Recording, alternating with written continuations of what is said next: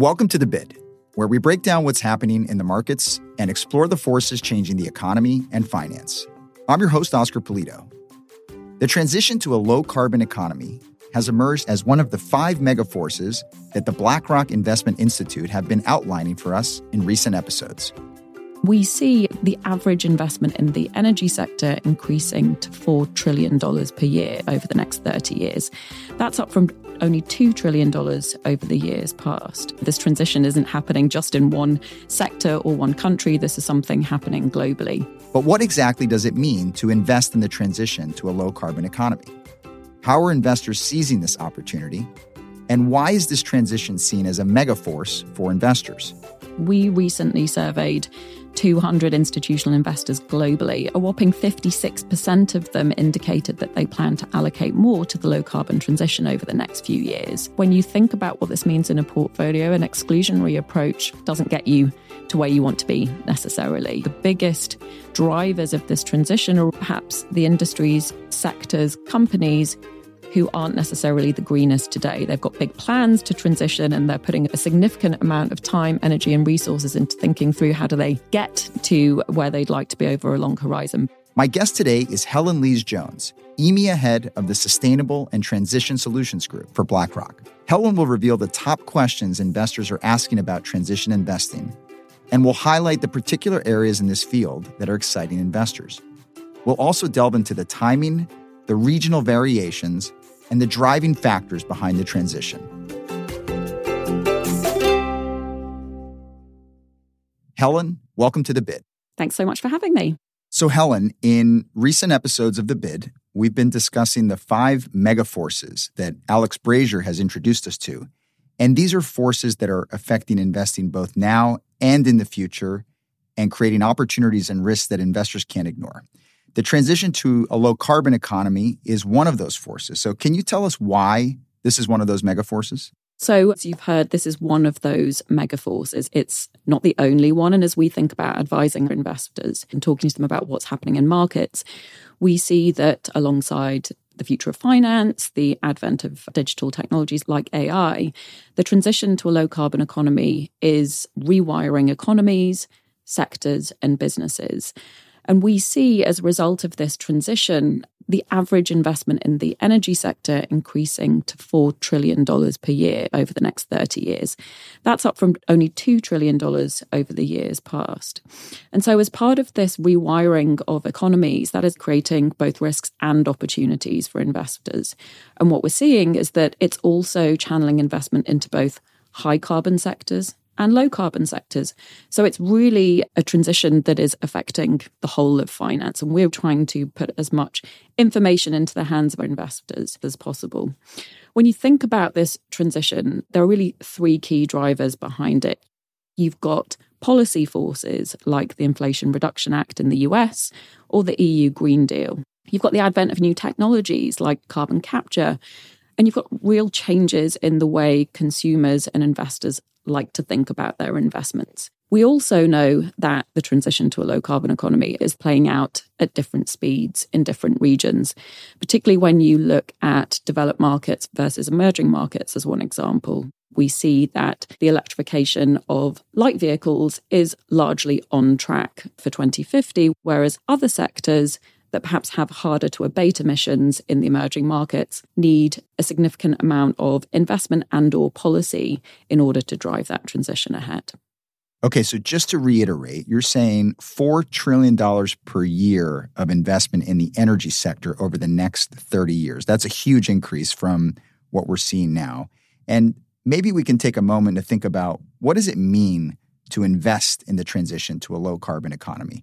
In other words, what are some of the ways that investors are thinking about this opportunity? Great question. The definition of transition investing is something that continues to evolve. We're operating in a quite new space when you think about it. We at BlackRock have tried to put our own framework around it just to help investors think through the risks and opportunities associated with it. And we define transition investing in four ways. But the first area is around preparing for the transition. That's where companies are investing in assets that make them better positioned for the transition, such as those improving and or leading on mitigating GHG emissions within their industry, either through their business operations or their business models. You're probably sitting there thinking, what on earth does that mean? Let's bring it to life a bit. As an investor, you're going to be thinking about companies that are outperforming their peer group. And we'd see in this category someone who is placing particular emphasis on reducing emissions intensity in their own operations and or deploying more capex than their competitors in that space into lower carbon solutions. So that's the first definition, those companies that are preparing for the transition.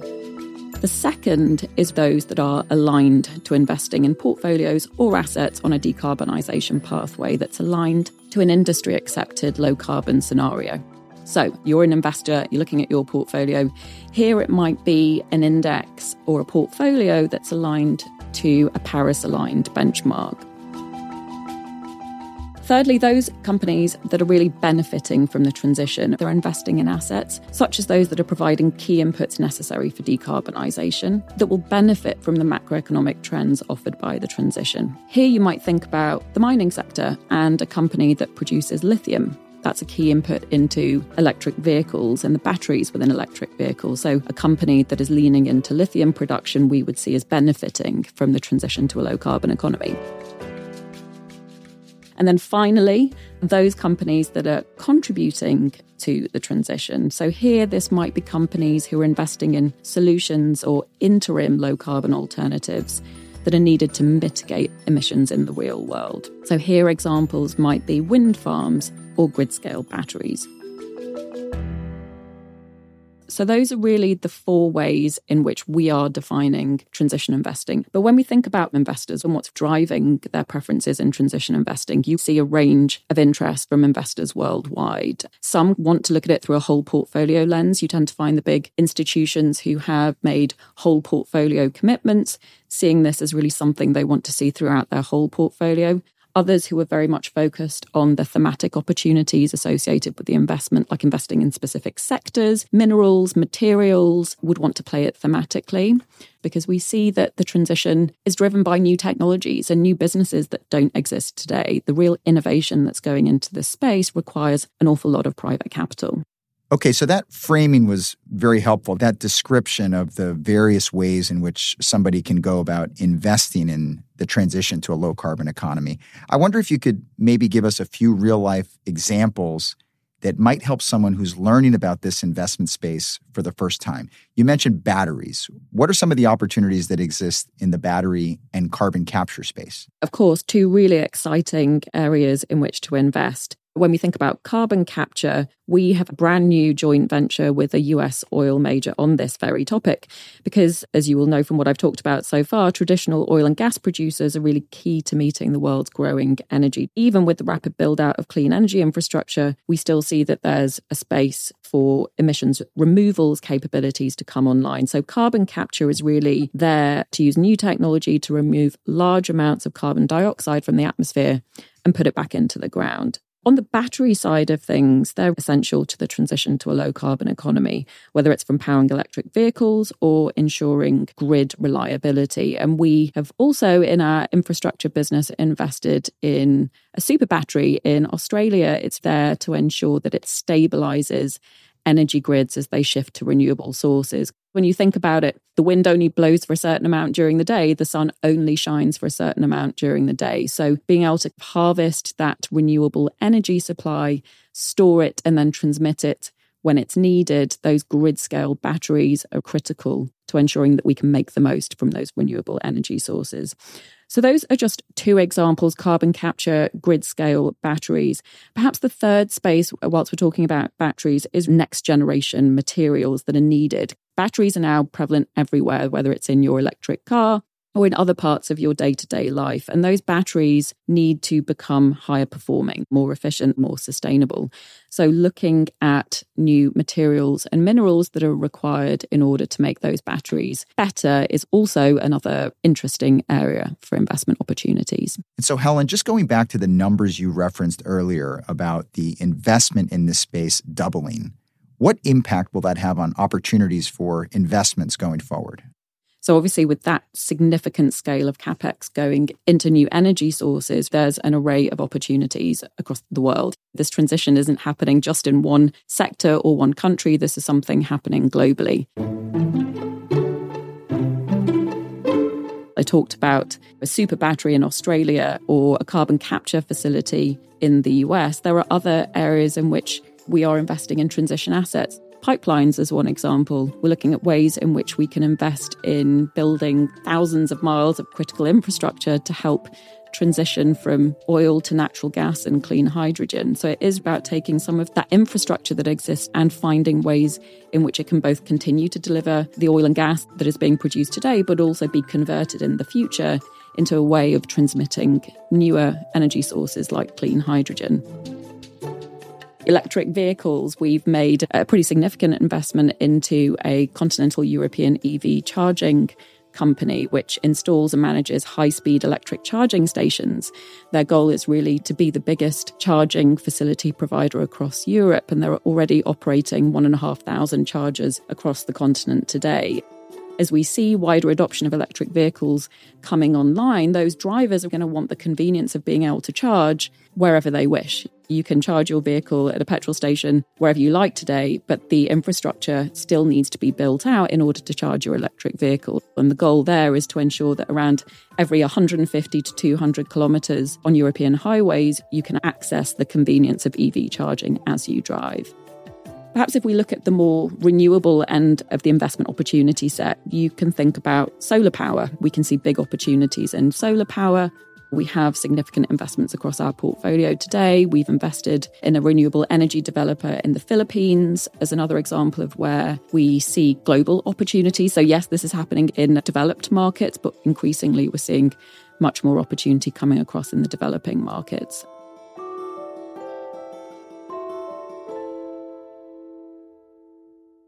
Those transition assets are not only helping transition from browner sources today to greener sources tomorrow, but they're also providing resilience and security, which importantly we see as key characteristics of the transition. Yes, of course, we want it to be green and lower emissions, but also it needs to be consistent and it needs to be stable. Things like solar power and battery storage are a key component of that transition. So, for investors, there's a wide array of infrastructure assets and technologies in which to invest globally.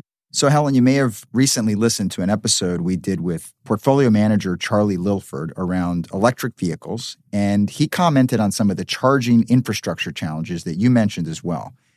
You also mentioned policy as a driver of the transition, and you touched on the Inflation Reduction Act in the US and the EU's Green Deal package. What impact does policy have on investment opportunities, and what challenges might it present? Great question, because the policy landscape is a really critical input into how you think about making investments, particularly as long term investors. And what we've seen with new policy come online, whether it's the US Inflation Reduction Act, whether it's the EU's Green Deal package, there's been a significant investment of policy and subsidy into both the US and European marketplaces. We're seeing other parts of the world also come online, Japan most recently. And so policy support is huge in this space. That catalyzes investment, which is what we want to see, but it also does create risks when you think about how that policy is going to be deployed. Things that you might want to consider are things like policy changing. So, policies are enacted normally aligned to political cycles. What happens if a different political party comes in or the government is managed differently? Will those policies endure or will they look different or be removed entirely? And so that's a risk to consider when you think about just the feasibility and long term nature of policy.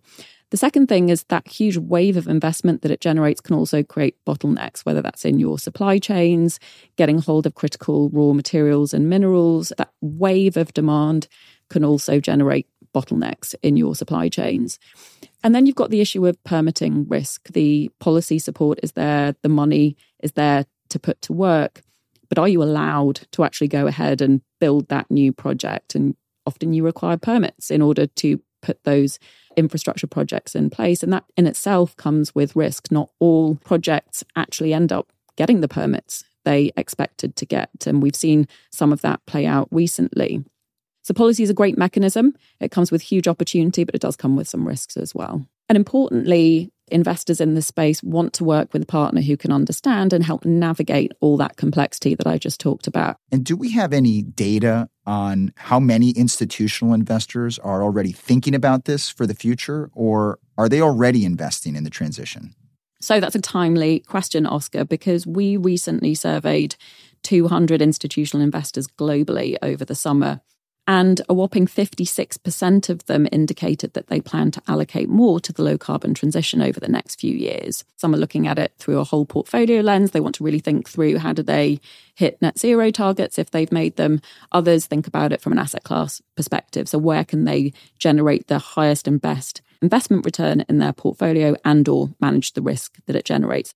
So 56%, that's a significant portion of the investors you surveyed. And I'm curious, as this is a relatively new space, how has that number changed in recent years? Is that a big shift in investor preferences into investing in the low carbon transition? We have seen a change in investor preferences, particularly since three years ago. We've seen the world change around us. We've seen a shift in the geopolitical context. We've seen unfortunate crises with energy supply, with geopolitics. That has changed to some extent the way investors think about their objectives as fiduciaries to their assets, thinking out over both a one, three, five, 10, 30 year horizon. You've got to adjust to what's going on around you. And of course, the transition isn't necessarily linear. So perhaps three years ago, investors who were interested in the space would have been very much focused on things that you'd perceive to be green today. They'd be very invested in your renewable energy sources like solar and wind and having quite restrictive exclusions in their portfolios. They might have chosen particular sectors that they felt were not aligned to sustainable investing and excluded them from the portfolio. And as I said, today we've seen the conversation shift quite considerably, and investors are much more interested in assets that are greening. So they're transitioning, and hence why we're so focused on the transition in all its frames because when you think about what this means in a portfolio, an exclusionary approach doesn't get you to where you want to be necessarily. You understand that the biggest drivers of this transition are also perhaps the industries, sectors, companies who aren't necessarily the greenest today. They've got big plans to transition and they're putting a significant amount of time, energy, and resources into thinking through how do they get to where they'd like to be over a long horizon. But those things can't be done overnight. And we're seeing a much bigger preference towards transition assets. And I think importantly, the dialogue is really shifting as well between investors and corporates. And we're seeing much more of a partnership approach between incumbents and disruptors. Rather than just seeing the new technologies recast the playing field, we're seeing much more interaction between traditional sectors today and traditional companies within those sectors partnering with the challenger technology providers, challenger companies in the same sector. And we see that coming to life in investors' portfolios. So, whilst they'll invest in perhaps the traditional sectors today, they'll also be investing in newer technology through their private markets allocations to almost go alongside what they have in their public markets portfolios. This is something that we see as a really important part of the transition investing opportunity set that it really is a whole ecosystem opportunity, and that investing across a wide range of assets, sectors, capabilities is just a great opportunity for investors. So basically, what you're saying is that the good news for investors is that there are a whole multitude of ways to think about investing in this transition to a low carbon economy. So, Helen, thank you so much for this 101 on transition investing. It really does sound like there are a lot of exciting opportunities in the space right now. And thank you so much for joining us on the bid. Thanks so much for having me. Thanks for listening to this episode of The Bid. If you enjoyed this episode, check out our recent episode, The Race is On for EVs, where portfolio manager Charlie Lilford unpacks the contribution of transport and electric vehicles in the transition to a low carbon economy. Subscribe to the bid wherever you get your podcasts. This content is for informational purposes only and is not an offer or a solicitation. Reliance upon information in this material is at the sole discretion of the listener. In the UK and non European Economic Area countries, this is authorised and regulated by the Financial Conduct Authority. In the European Economic Area, this is authorised and regulated by the Netherlands Authority for the Financial Markets. For full disclosures, go to blackrock.com slash corporate slash compliance slash bid dash disclosures.